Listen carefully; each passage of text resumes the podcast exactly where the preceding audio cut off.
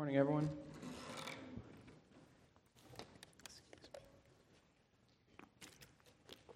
Father, we thank you so much that your Son was willing to become sin on that cross in our place, receive the punishment that our sins deserve, and that he lived that perfect, sinless life, perfect righteousness that he was willing to give to us and impute it to our account.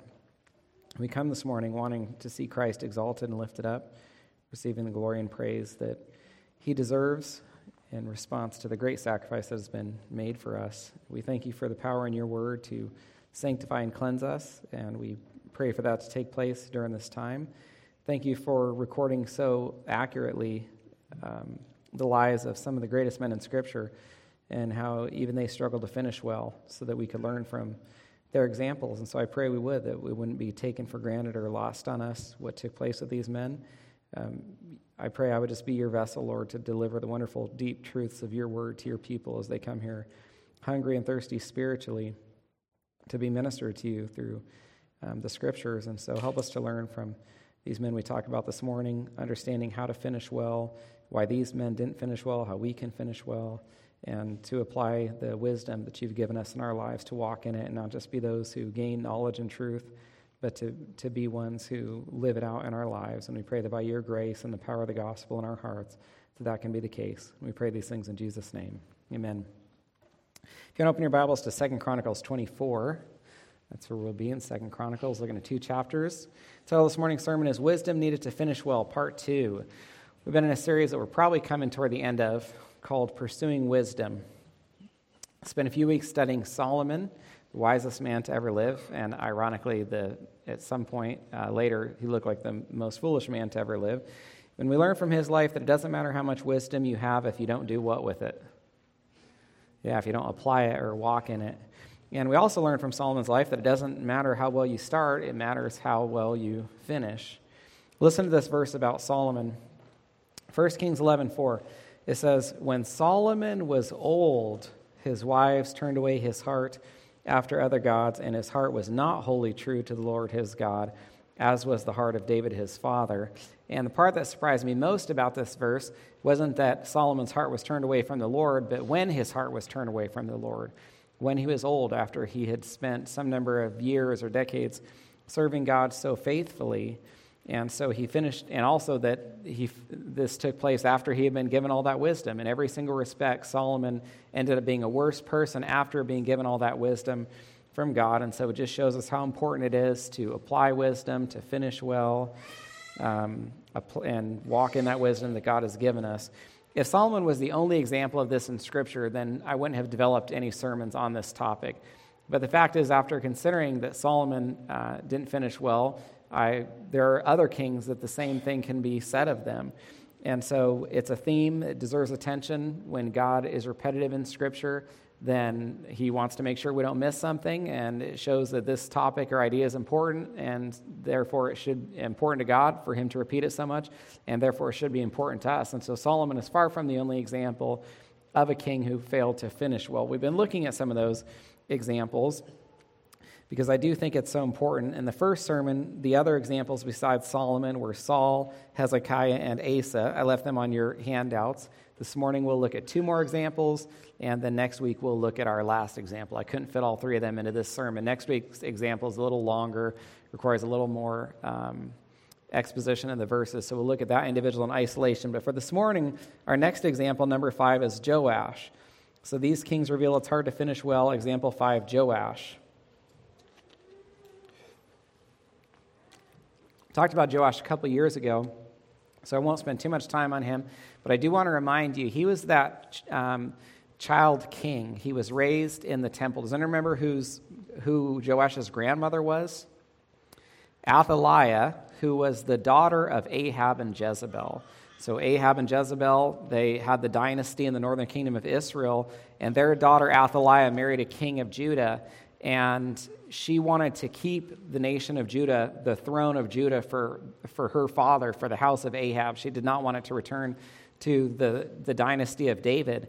And so she was used by the devil to try to destroy the Davidic line. And to try to destroy the Davidic line is really try, to try to destroy the messianic line, preventing uh, Jesus from coming into the world And so, what she does is when her son is killed, her evil son is killed, she decides to slaughter all of her own grandchildren so that the Davidic line comes to an end. And when she's going about on this, you know, murderous escapade, someone very wisely was able to take Joash as a baby and steal him away in the temple where he could be raised. And Joash, I mean, that's the closest that the messianic line ever got to being removed. If, if Joash had been killed, there would have been no other descendants of David through which the Messiah would come into the world.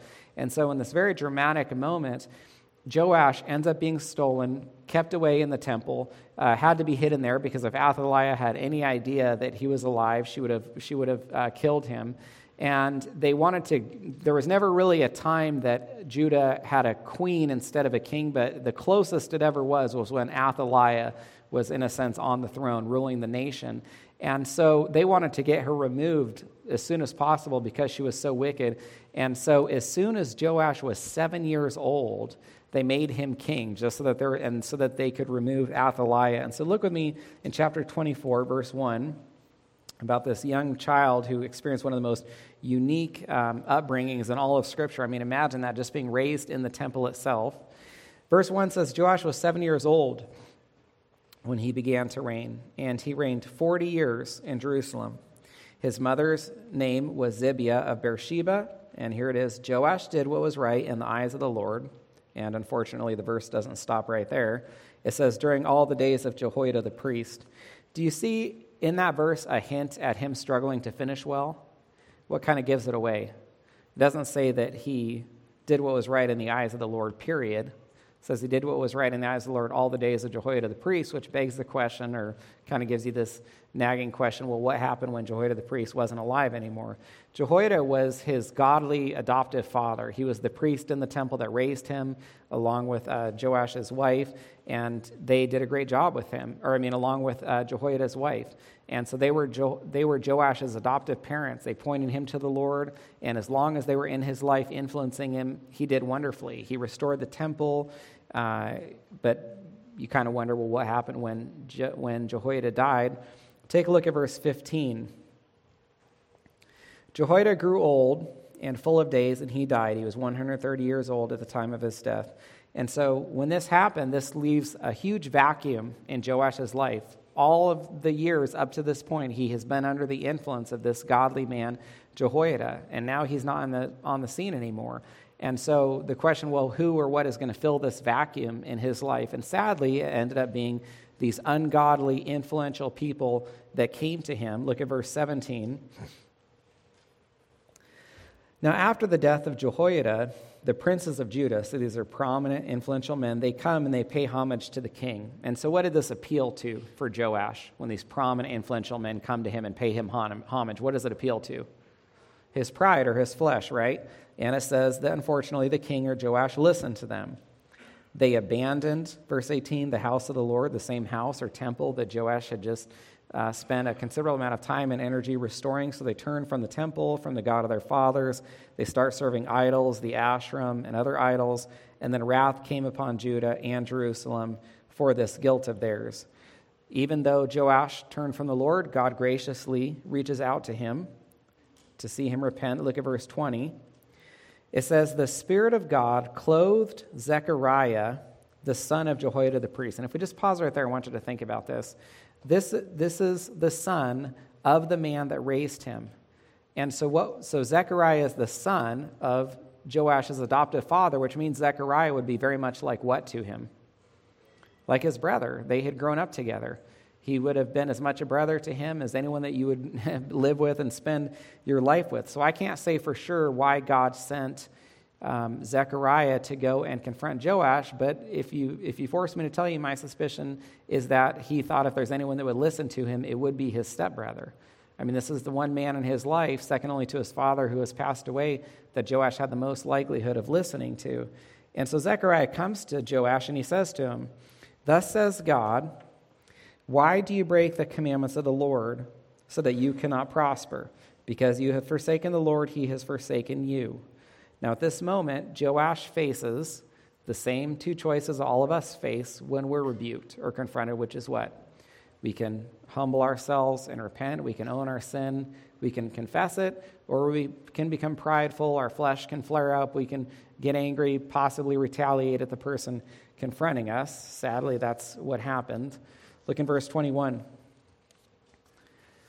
But they conspired against him, and by command of the king, or at Joash's command, so this would be those princes that came and paid homage to him, they stoned Zechariah with stones. And notice where they did this. I mean, just terribly dark. It was bad enough to murder him, but they even murdered him in the court of the house of the Lord, showing absolutely no regard for God whatsoever. He chose to murder his stepbrother in the, in the courtyard of the temple. Verse 22 says So this showed that Joash, the king, did not remember the kindness that Jehoiada, Zechariah's father, had shown him, but killed his own son. And when he was dying, when Zechariah was dying, he said, May the Lord see and avenge. Now, since Joash responded this way, look what God did in verse 23. At the end of the year, the army of the Syrians came up against Joash. They came to Judah and Jerusalem. Uh, they attacked Judah and Jerusalem. They destroyed all the princes of the people from among the people and sent all their spoil to the king of Damascus. Though the army of the Syrians had come with few men, the Lord delivered into their hand a very great army, referring to the army of Judah, because Judah had forsaken the Lord, the God of their fathers. Thus they executed judgment on Joash. So you don't have to wonder here. The Syrians came, they had a considerably smaller army. It seems the army of the nation of Judah was stronger and more powerful. How could the Syrians end up getting this victory? You're told that God is the one who gave them this victory. He used this victory against Judah as a punishment for their apostasy. The Syrians conquered Judah. They took some amount of wealth and spoil, sent it to Damascus, which is the capital of the nation of Syria. You would think that this is, would be where Joash would be killed as the discipline for his sin, but instead, look how he ends up dying. Something even worse happens to him. Verse 25 When they had departed from him, which is to say the Syrian army, leaving him severely wounded, his own servants conspired against him because of the blood of the son of Jehoiada the priest, and they killed him on his own bed. And so he died, and they buried him in the city of David, but they did not bury him in the tombs of the kings. And so as people looked on, it, God didn't even have to use the Syrians for this. They were so disgusted by uh, Joash's behavior in murdering his own stepbrother brother that while he was recovering on the bed, they took it upon themselves to execute him. It's an important lesson we can learn from Joash, and this brings us to lesson two. Wisdom is walking in the truth we've learned. Wisdom is walking in the truth we've learned. We must walk in the truth or the knowledge that we've learned. It's not enough to simply know. We've talked a handful of times about understanding wisdom and what it is. And really, it's the application of knowledge or the application of truth that we've received.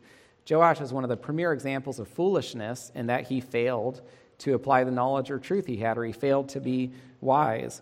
It's important to consider how this could happen to him. I, we are in, for most of us, we're in a pretty religious culture. Most of the people around us are Christians. We're involved in the church. We're raising our children in the church to know the Lord at the earliest possible time. That's our greatest desire for them. And so when we look at a young man like Joash, who would grow up with such a religious background, and then see him turn from the Lord, I think it would be very foolish for us not to ask how this could happen to him, not to ask what we can learn from him to avoid this happening, not just in our lives, whether you're older, because it happened to Joash when he was older, but also to prevent this from happening, hopefully, with our own children. Now, the first thing I want to say is this has nothing to do with him being sheltered. It would be a mistake to look at this account and think that the reason Joash turned from the Lord when he got older is because he was sheltered or he was protected from too much wickedness, growing up in this very, um, you know, holy or separate environment from the world. I mean, I can't think of anything more unique than this. Could you imagine where you grow up in the temple? You're kept away from any of the windows because you can't even be seen. You can't even, he probably, maybe, who knows even if he went outside or how often he could. Nobody has ever been removed from the surrounding evil more than he was. But even after growing up with this childhood, he turned from the Lord. And it doesn't, but it's not because he was sheltered too much or overly protected. There are plenty of young people who grow up and they've been exposed to too much wickedness or evil, and that's what ends up having devastating consequences for them. The real issue for him, it's contained in verse 22. If you want to go ahead and look there, And notice these important words the king did not remember. The king did not remember. This is how Joash ended up committing apostasy. When it says he did not remember, it doesn't mean it as literally as we might think. It doesn't mean that he got older and then forgot these things that he had been taught. It doesn't mean that he forgot how he grew up, and it doesn't mean that he forgot how kindly his uh, adoptive parents and stepbrother had treated him. What it means is that he didn't remember it or he didn't keep it in his heart.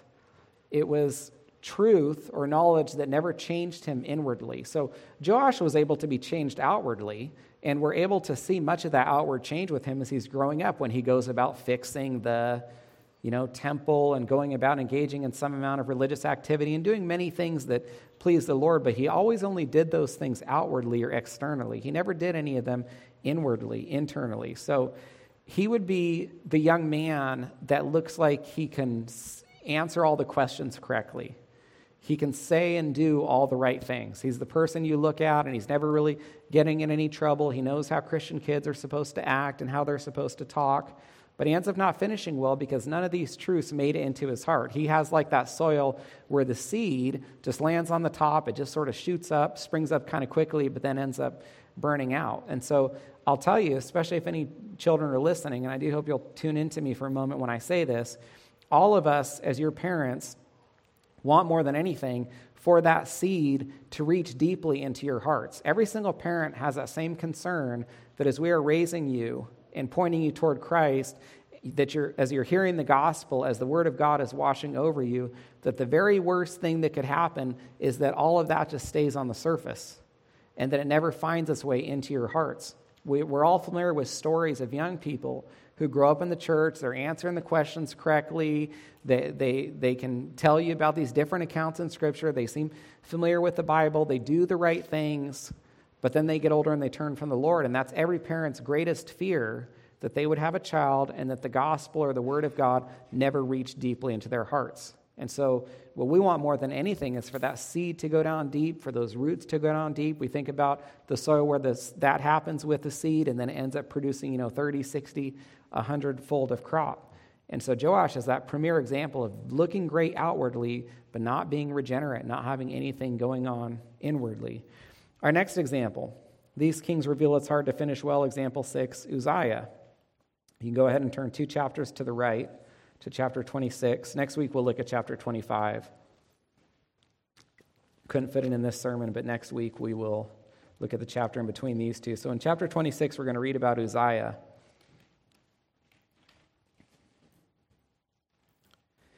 Go ahead and look with me in verse 4, 2 Chronicles 26, verse 4.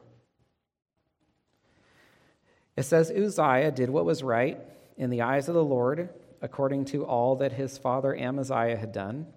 He set himself to seek God in the days of Zechariah, who instructed him in the fear of God. And then notice this. And as long as he sought the Lord, God made him prosper. Do you see any little hint there about the problems that he's going to have later in life? You do, because it says, as long as he sought the Lord, which begs the question well, what happened? You know, was there a time that he didn't seek the Lord? It's just like with Joash. It says that God made him prosper, and that's almost an understatement. I think, second only to Solomon and maybe David, there's no other king that looks like he did as much as Uzziah did. I mean, if you wondered about like a Renaissance man who seemed to succeed in so many different areas, then Uzziah was that individual. God allowed him, I mean, all of us want to succeed in whatever we put our hand to, and Uzziah seemed to be one of those people. He, he prospered. There was nothing he did that went poorly for him. I'm not going to read all the verses, but just to kind of give you the highlights, God gave him these great victories over the Philistines. He went out, he was able to build cities, he was. Uh, had so many victories, he started receiving tribute from vassal states. He has this large army. He's famous. He creates military weapons and armor, um, these war machines or siege engines. So he's also a very competent inventor. And so he really was a Renaissance man in terms of all the things that he did. But look with me at verse 15.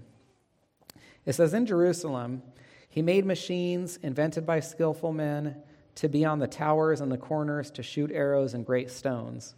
His fame spread far, for he was marvelous, marvelously helped. Now, when it says right there that he was marvelously helped, who helped him? Yeah, God, this doesn't mean his wife helped him. It doesn't mean the army helped him or his cabinet or other commanders or some other nation. This is referring to the help that God gave him. But the problem is, all this help, it says, he allowed, it says, till he was strong. So when he was strong, he grew proud to his destruction, for he was unfaithful to the Lord his God, and he entered the temple of the Lord to build incense on the altar of incense. Now, if we pause right here, all of us want to, none of us go about things desiring to fail. We all want to succeed. But what's one of the dangers with success? Or pros- huh? Pride. One of the, there's, it's a real grace from God at times to not be better at certain things. It's a real grace from God to fail at times. Or because, maybe if you, as a parent, have you seen at times where your children have failed and you've actually thanked God for their failure because it kept them humble? They learned from it. I mean, how terrible could that child end up being if they succeeded as, at every single thing they did, ne- never learned to work their way through failure, and then got older, how proud they might be or how much difficulty they might have receiving correction? And so it is a wonderful grace from God to fail at times and have to pick ourselves up, dust ourselves off, and try again. And it seems that one of the problems for Uzziah was he never, he never struggled, he never failed at anything. He became very strong. One of the ironies, his name actually means, My strength is Jehovah. My, that was his name. And so, as long as Uzziah's strength was in God, because God was the one helping him, and as long as he recognized that and he didn't attribute all of his strength or greatness to himself, things seemed to go very well for him. But in verse 16, when it says, till he was strong, what that means, strong in himself or confident in himself believing that he was the one who was able to do all of these things. If you write in your Bible, you can circle the words, When he was strong, he grew proud to his destruction. And you can write Proverbs 16, 18. So it says, When he was strong, he grew proud to his destruction. And you can write Proverbs 16, 18, which says, Pride goes before destruction, and a haughty spirit before a fall. I don't know if the chronicler or the author of Chronicles, because we don't know exactly who it is. My, if I had to guess, I'd probably say it was Ezra. But whoever the author of Chronicles was, it's almost like he had Proverbs 16, 18 in mind when he wrote this about Uzziah. Because Uzziah looks like one of the greatest fulfillments of disobeying this verse in all of Scripture. It says, when he was strong, he became proud his destruction. Proverbs 16, 18, pride goes before destruction, a haughty spirit before a fall, word for word. Two other proverbs make the same point. Proverbs 11:2, when pride comes, then comes disgrace, but with the humble is wisdom. Proverbs 18:12, before destruction a man's heart is proud, but humility comes before honor. So there's quite a few proverbs. There's even others I could give you about this exact topic that pride is going to lead to destruction and Proverbs is the book of wisdom. And so when we see Uzziah acting this way, when we see him becoming proud because of his accomplishments and success, what we're seeing is him failing to apply wisdom. Or we're seeing a good example of someone who did not finish well because he would not walk in the wisdom that he had been given. He showed a real foolishness, a real disregard for the truth that he should have known. All of us need to remember that anytime we experience, I mean, there's just that point at which you're very thankful for what God has done in your life, what He's given you, what He's allowed you to have or experience, that, these different blessings. We get into trouble when suddenly we stop appreciating that God is the one who has given us these things. We stop appreciating, recognizing that we only have this because of the gracious hand of God, and we start thinking, kind of like Nebuchadnezzar. Remember, he said, It is my hand that has done this. I have built this great kingdom for myself. And then God had to send him out to live like a wild animal until he was humbled. So, at that point at which we ever forget where we receive things or whoever allows us to receive any of the prosperity or success we have that ever came from anyone besides God, or especially we start to attribute it to ourselves, we know that we're going down a very, di- very disastrous route that's going to lead to our destruction. We become proud, and our confidence now is in ourselves instead of in God. And this brings us to lesson three wisdom keeps us from pride, which leads to destruction. The wise person doesn't become proud. Wisdom keeps us from pride, which leads to destruction.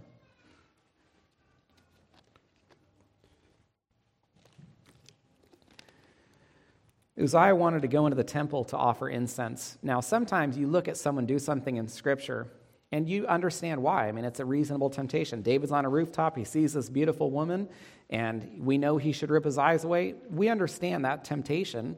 Everyone's tempted to lust or, or look at people that they shouldn't. But this is a temptation. You say, what was, what was the temptation? I mean, why was it so tempting? Or like Achan, Achan sees attractive things in Jericho. He wants to steal them and bring them home. We say, you know, that makes sense. I hope I wouldn't do that in that situation.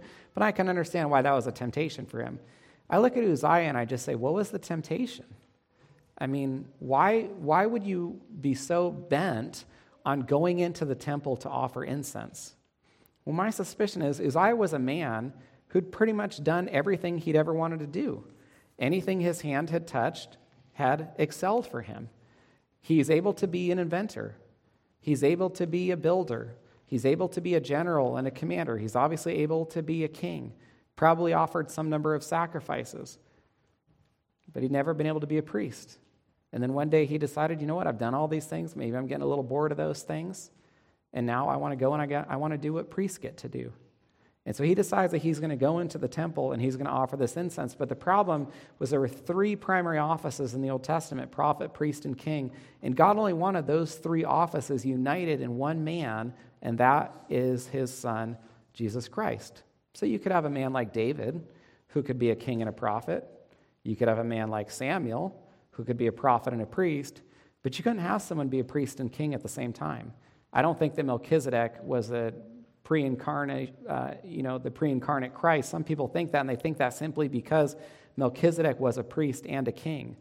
But none of the kings of Israel were ever meant to occupy both of those offices because Christ was going to come and be that true and greater priest and king. And what Uzziah is doing here is destroying potentially this tremendous picture of Christ and occupying the offices that only belong to him. I told you in our last sermon that one of the things or probably I should say, one of the themes with these kings is they didn't finish well because they became unteachable. Unteachable. They would not receive correction or rebuke. In every single instance that I can see, these men had the opportunity to turn back from what they were doing because God graciously sent people to them to warn them. I mean, how wonderful is that to think that when we're going down a course that we shouldn't, that more than likely we know we shouldn't, God is still gracious enough to reach out to us with people who will turn us back from this course of destruction. And it was no different from Uzziah. In fact, probably one of the strongest and most dramatic rebukes that any of these kings received is recorded in the following verses. Watch God graciously reach out to Uzziah here. Look at verse 17. And imagine what this looked like. Azariah the priest went into the temple after him. He had 80 other priests with him, priests of the Lord, who were men of valor or they were courageous, and they withstood King Uzziah. And they said to him, It is not for you, Uzziah, to burn incense to the Lord, but it is for the priests to do, the sons of Aaron, who are consecrated to burn incense. Get out of the sanctuary, for you have done wrong, and it will bring you no honor from the Lord God. And so picture this. This a, would have been a truly dramatic scene to see. When people when we're angry, I, we don't even have to talk about other people, we lose an amount of self control. Anger, I mean, you know what I'm talking I'm not the only one that says that, right? When we start to get anger, we don't feel as in control of ourselves, right? And so Uzziah is furious at this moment. I mean, he's like he's literally like a wild animal. He's lacking self-control. He's angry, and that's why it says that it was these were men of valor that went in after him. It was a courageous thing for them to follow him into the temple because Uzziah was what? He's, he is the most powerful, the most famous, and at this point, the most prideful. I mean, think, think of all that he could have done. He could have imprisoned these men at best, he could have executed them at worst, which is why it says that they were men of valor. It took a tremendous amount of courage for them to follow in this furious, powerful king that had the authority to have all of them executed and withstand him like they did. And I'm thinking, I mean, how big is the Holy of Holies? to fit 80 people in there, I mean, where they like crammed in shoulder to shoulder. I tried to, and that's how intent they were on trying to stop him from doing this. And so they knew that despite the danger that they were in, his sin justified this confrontation. Sadly, Uzziah had no idea the blessing that it was for these men to withstand him because he didn't know what was going to happen. And at this point, even though he's acted very foolishly, even though he's been proud, his flesh has flared up, has anything really bad happened to him? No, not really. And so, to that end, God has been very merciful. His pride and foolishness definitely warranted discipline, but if he would have humbled himself at this moment, God would have withheld the punishment that was about to come against him. All he had to do was turn around and walk out. And if he did that, then the very worst thing that would have happened was he's embarrassed somewhat. He's humbled by these priests that came and confronted him. The problem is he's so blinded by pride, he thinks, I've done this and I've done this. I'm too great. I'm too powerful. I have succeeded in every single area of life. There's no way that I'm going to let a group of lowly priests come and confront me like that. Along with prophets, priests are the pictures of modesty and humility. And he's a powerful king that wasn't going to allow them to tell him what to do or tell him what he couldn't do. And so look at verse 19. It says he was angry I think it says this twice. Verse 19 Then Uzziah was angry. He had a censer in his hand to burn incense. And when he became angry, told the same thing so we don't miss just how furious he was with the priests, leprosy broke out on his forehead in the presence of the priests in the house of the Lord by the altar of incense. Verse 20 Azariah the priest and chief priests and all the priests looked at him, and behold, he was leprous in his forehead. I can't say this is exactly what happened, but I don't think that it, immediately Uzziah knew that the leprosy was on, his, was on him. And it says it was on his forehead. More than likely, that's just because the part of his body that was exposed that the priest could see. But Uzziah is probably looking at them, and he sees the look on their faces, which is basically what looks of horror and shock. And he knows that there's something wrong. And then he learns that he's now filled with leprosy, it says that they rush him out quickly and he hurried himself to go out. By this point, even he wanted to go out because the Lord had struck him. King Uzziah was a leper to the day of his death, and being a leper, he lived in a separate house, for he was excluded from the house of the Lord, and Jotham his son was over the king's household, governing the people of the land. It's interesting to me, Uzziah just looked like a man who'd been able to do everything he'd ever wanted. And then he decided he was going to do some, other, he wanted freedom that was not allowed or afforded to kings. And it's interesting that it made him a slave. The freedom he wanted put him in bondage. He wanted to be able to go into the temple in a way that he was not afforded. And then he spends the rest of his life not being able to go to the temple at all, being kept away from the whole rest of the nation because nobody would go near him because of his leprosy. And here's the point God gives us commands for our good. It can look as though these commands inhibit our freedom, but what they really do is they give us freedom. They allow us liberty. I mean, that's why in the New Testament, God's word is called the law of liberty. How many people have wanted to go outside God's commands, thinking that it's going to give them greater freedom, and when they disobeyed God's commands, it made them what? Slaves. Because it introduced some addiction or some bondage into their lives. They thought that what God said was too restrictive. They didn't want to obey Him. They want to do what they want. So they go outside what God allows for us, what He knows is best for us. And then they introduce sin into their lives that instead of allowing them freedom, just simply makes them slaves. And that was what, and Uzziah is a great picture of that. He spends the rest of his life completely isolated from people. Believe it or not, this was actually very merciful of God. Numbers 310 And 18:7 says, God said, You shall appoint Aaron and his sons, they shall attend to the priesthood. The outsider who comes near shall be put to death. So he could have been very well have been killed for what he did here. Leprosy was a fitting disease for Uzziah to receive because at that moment when his body outwardly was filled with leprosy, it was pretty much just an accurate reflection of what? How he looked inwardly because of all his pride. The lep- I mean, we've talked about pictures or types of sin, and right along with leaven being a picture of sin, the other great picture or type of sin is leprosy. And all this, all this leprosy was just a physical or outward manifestation of what was already going on inwardly with him. Now he's outwardly filled with leprosy, just like he'd previously been inwardly filled with pride and anger. Look at verse 23. Uzziah slept with his fathers. They buried him with his fathers in the burial field that belonged to the kings, and they said of him, He is a leper. and Jotham, his son, reigned in his place. And this is how he finished as a leper. That's how everyone remembered him. I mean, it's tragic. How could they have remembered him? What could they have said? He is Uzziah, the general. He is Uzziah, the commander, the inventor, the builder of cities, the Renaissance man. And instead, they just looked back and they said, He is a leper. Soon after I became a Christian, I hadn't, I was raised in the Catholic Church, never heard the word of God exposited. As soon as I became a Christian, I was very hungry and thirsty uh, for the word. And someone gave me, started giving me cassette sermons of a gentleman named Bob Coy. He was a pastor with Calvary Chapel in Florida. I've never, never met him, never went to his church, but he was a phenomenally gifted preacher. And he'd bring forth these truths from God's word. There were times, you know, I'd be listening to sermons on the way to school and I'd sit in my car and almost be late getting into my classroom to set up just because I'm trying to hear, you know, a little bit more of this sermon from him.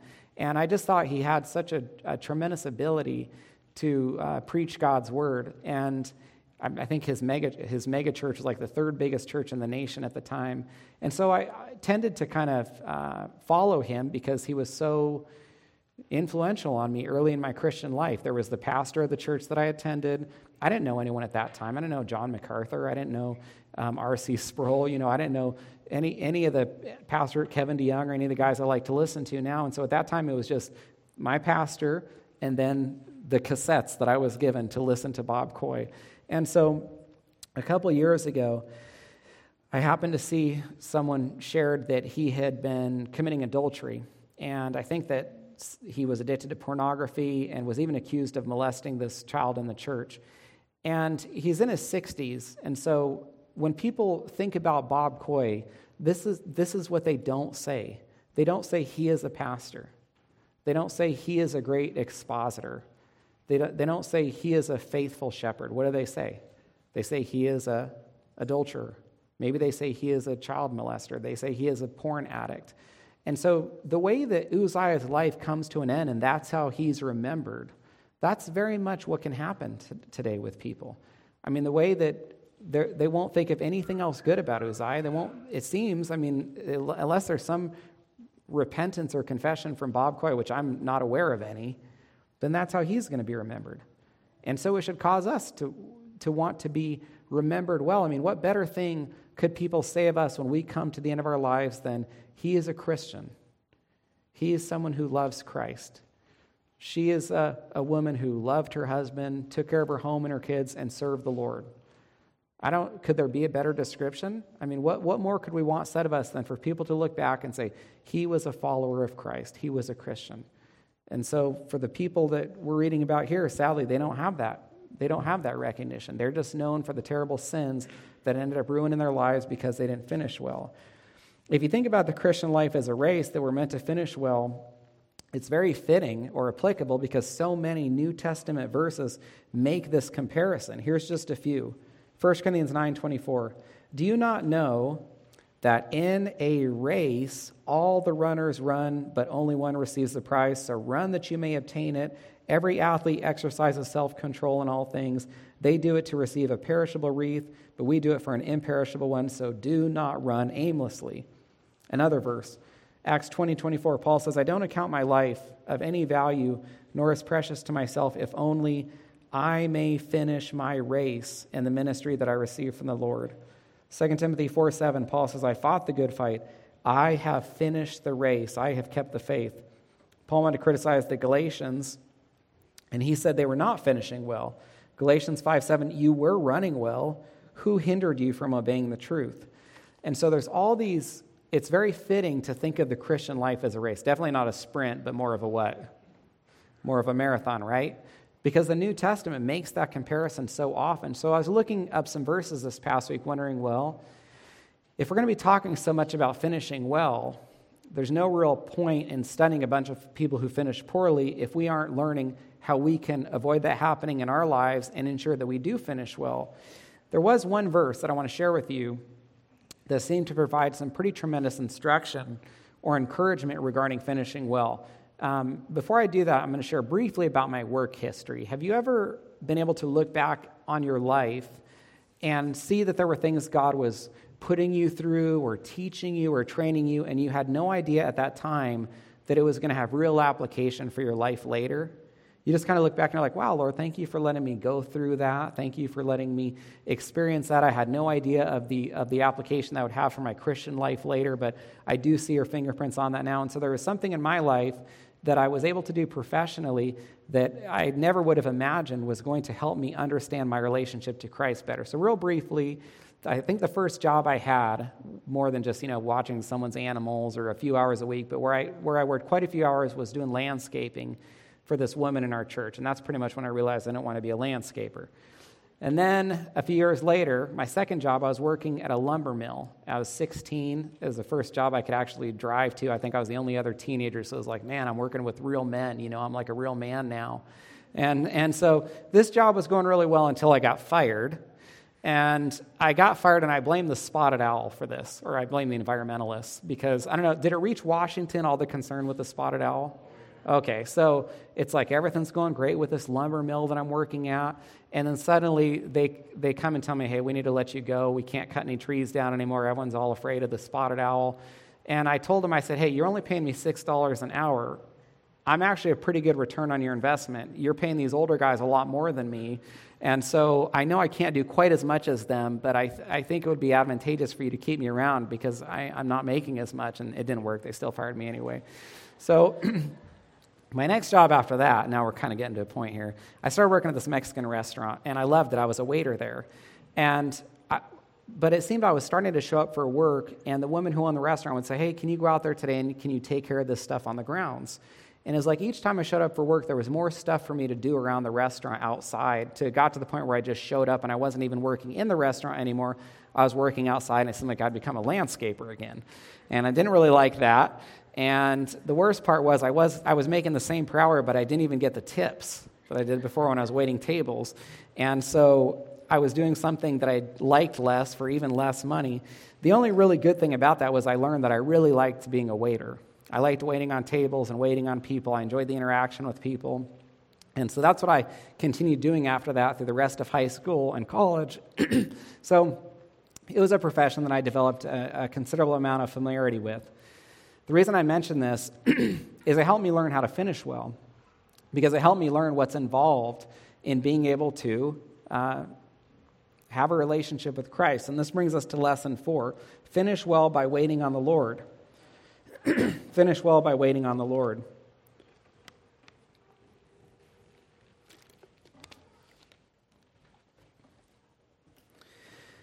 As I was looking for verses dealing with running the race, I found one about finishing well, and I think it's the clearest place in Scripture that tells us how to do so. Isaiah 40, verse 30, it says, Even the youths, now youths, these are the ones with like the greatest vigor and strength, right? Young people, young men, they never tire. They're filled, filled with energy. But it says, Even young people shall faint and be weary, and the young men shall utterly fall. Verse 31 But those who wait on the Lord shall renew their strength. They shall mount up with wings like eagles. They shall run and not be weary. They shall walk and they shall not faint. And so it says here the people who wait on the Lord are going to be able to finish well. They're going to be given the strength they need. They're going to have the energy to continue running the race and not stumble and fall. So, how does this happen? It says waiting on the Lord. Well, what does that mean? I mean, if I say the word wait or waiting, my suspicion is the connotations are pretty negative, right? We don't like waiting, especially, you know, not in the United States where we can get things so quickly. I say waiting, you think of standing in line or something. We need to, we almost, to understand this verse, we almost have to completely remove our previous understanding of waiting. We, we have to embrace, and this, is, and this is what happened for me. Oh, okay, so if I wait on the Lord, well, then I'm going to have all the strength and energy I need. It wasn't, it wasn't I mean, I remember this one time I was going to the DMV and I was standing in line, and I mean, I must have been there for hours. That's the wrong idea of waiting. It's got to be the, uh, the waiting that a waiter does when he's waiting at a table. And I thought, wow, this, thank you, Lord. I was able to see, you know, from earlier in my life when I was doing that, what it looks like to have a relationship with Christ. Because this Hebrew word for wait, it means, it's quava, and it means to look for, to hope or expect. It also means to bind together. And so the idea is Our attention is bound or tied to the Lord. We are hoping in Him. We are expectant of Him to act. And so, waiting on the Lord, it means looking to Him, hoping in Him, keeping our attention fixed on Him. So, when we talk about waiting on the Lord, there's nothing passive about it. It's not sitting there twiddling your thumbs, it's a very active waiting. If you think about good waiters, when they're at the table, they're waiting to see how best to do what? Serve. They're waiting to see what you want. They don't give you instructions, they're waiting for your instructions. Similarly, we don't give the Lord instructions. We don't tell the Lord. We're even told in James, don't tell the Lord what you're going to do. Don't say what you're going to do next week. Don't say what you're going to do next month because you don't know. Why does it tell us not to do it? It's presumptuous, it's arrogant to say what we're going to do. Instead, God wants children that sit and say, What do you want me to do? I am waiting on you, Lord. I am waiting for your instructions. We do our best when we're waiting tables to please or to satisfy, to get people what they want when they want it, to be attentive to their needs. One of the things I remember being told when I was a waiter is, I'm always wrong, they're always right. they, the customer might be wrong, you never make them feel wrong. We don't get to argue with God. We don't, get to, we don't get to criticize what He does. We don't get to say, well, you should have done it this way, or I don't like this, or I know best. You don't get to do that as a waiter, and we don't get to do it in our relationships with Christ. Instead, we wait to see what He wants from us, and that's what's right. Now, if you're anything like me, most of the time in my life, when I have uh, grown weary or felt like I was going to faint, it's because I didn't wait. Just as this verse says, if you wait, you'll have your strength renewed. The times when I was weary, it's because I wasn't waiting. I was acting impulsively. I was running ahead of the Lord. I was doing the things that He didn't want me to do. And, and so then it did become exhausting. I was fatigued. I did feel like I couldn't keep going. But if we wait on the Lord, we'll run the race because He will equip us. He's not going to call us to do something or expect us to run a race and then, and then not provide what we need to be able to finish it well. If we are waiting on the Lord, we're not going to run too far ahead. We're not going to lag behind. If we're waiting on the Lord, where is our attention?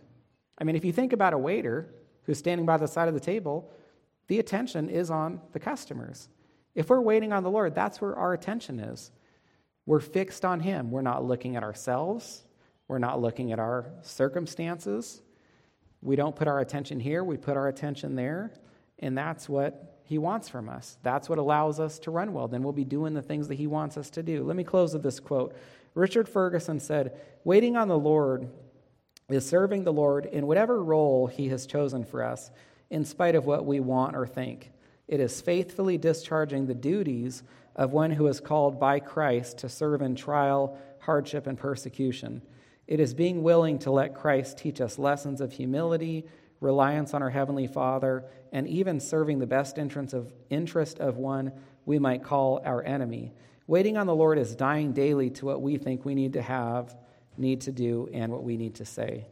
Father, we pray that by your grace we would finish well. We thank you that you aren't calling us to run this race by ourselves, but that by waiting on you we can have our strength renewed, that we won't need to grow weary or faint. So help us to keep our attention fixed on you. Help us to be, be waiting on you actively to see what you desire for us and for our lives, knowing that only you know what's best. Prevent us from running ahead or lagging behind. And help us to learn from these examples we read this morning, Lord. We don't want to be like these men who finished poorly. We want the gospel to be deep in our hearts, working, carrying us along in this race so we can finish in a manner that pleases you. And we pray these things in Jesus' name. Amen.